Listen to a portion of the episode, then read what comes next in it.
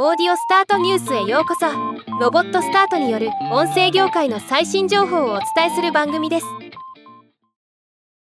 NPR とエジソンリサーチが共同で行った2023年版スポークンワードオーディオレポートが発表されました。スポークンワードとは話し言葉でニューススポーツトークオーディオブックなど音楽以外の音声コンテンツを指した言葉です。今日はこのニュースを紹介します。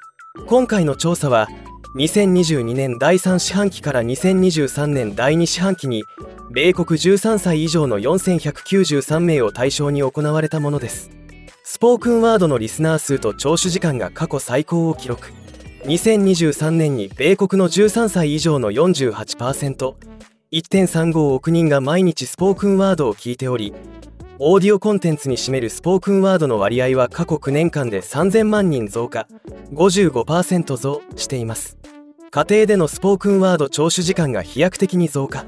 スポークンワードが聞かれる場所のトップは自宅60%と圧倒的な存在に。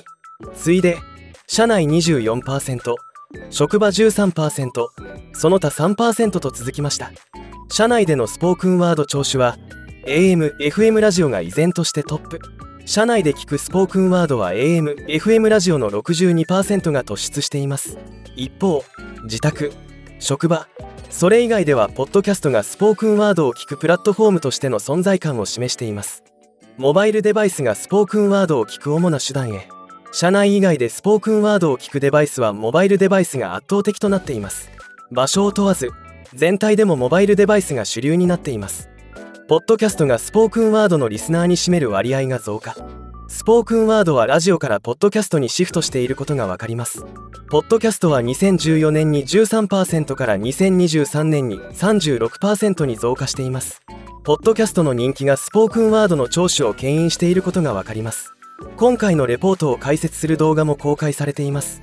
気になる方はご覧ください。ではまた。